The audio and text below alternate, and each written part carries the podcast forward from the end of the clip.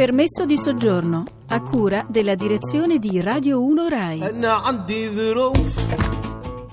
Decine di migliaia sono le persone che cercano di fuggire dalla Libia verso la Tunisia e l'Egitto, mentre un flusso migratorio si sposta dalla Tunisia verso l'Italia. Cosa fa l'Europa rispetto a questa emergenza? Michele Cercone, portavoce per gli affari interni della Commissione europea, il portafoglio gestito dalla commissaria Cecilia Malmström. L'Unione europea e la Commissione in particolare sono attivi con mezzi operativi, finanziari e necessari strumenti legislativi per far fronte a un'eventuale emergenza immigratoria immigrazione che dovesse dirigersi verso gli Stati membri dell'Unione Europea. Orizzonti, terra promessa di Elena Paba. L'Europa si è attivata sotto almeno tre profili, un profilo politico, un profilo operativo e un profilo umanitario. Cominciamo dal profilo umanitario. Gli esperti europei e della Commissione europea sono arrivati alla frontiera tra Libia e Tunisia e Libia e Egitto immediatamente dopo la, la, la crisi libica, hanno cominciato il lavoro con la Mezzaluna Rossa in Tunisia e in Egitto per eh, fare in modo che almeno le, le, gli aiuti umanitari di prima urgenza potessero raggiungere le popolazioni in Libia e poi hanno cominciato a strutturare il lavoro per i campi profughi che si stanno adesso uh, realizzando in queste zone. A quanto ammontano i finanziamenti che avete erogato? 3 milioni di euro sono passati a 10, adesso sono arrivati a 30 con disponibilità per aumentare. Dal punto di vista politico come si è attivata la Commissione europea? Una serie di azioni molto forti di condanna,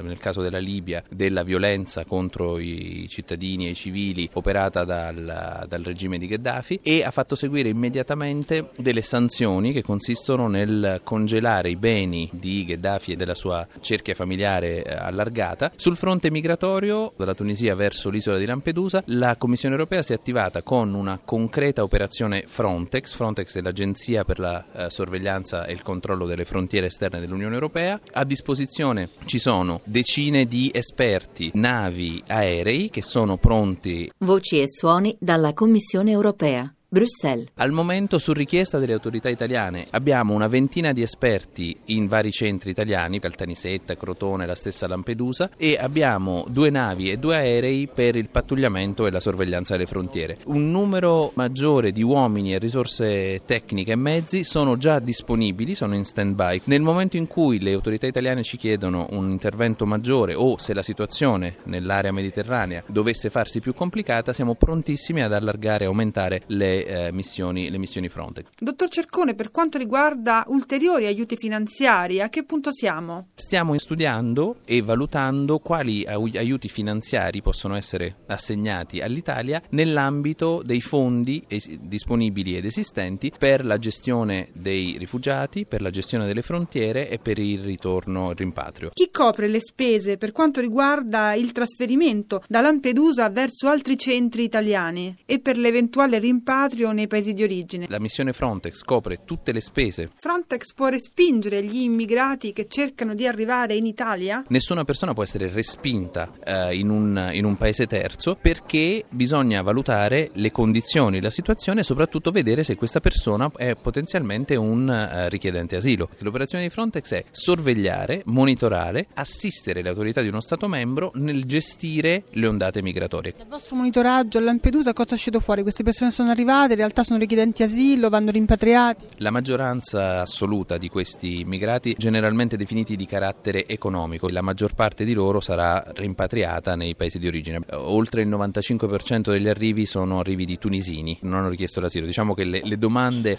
e le richieste di asilo sono molto limitate. Da un lato l'Europa è una terra di accoglienza per coloro che hanno diritto alla protezione internazionale. Noi vogliamo anche eh, cercare di sviluppare al meglio i canali per l'arrivo dell'immigrazione legale, ma ci deve essere anche una politica ferma e molto rigida sul fatto che chi non ha il titolo per eh, venire in Europa o cerca di farlo irregolarmente deve essere rimandato indietro e non può entrare né restare in Europa.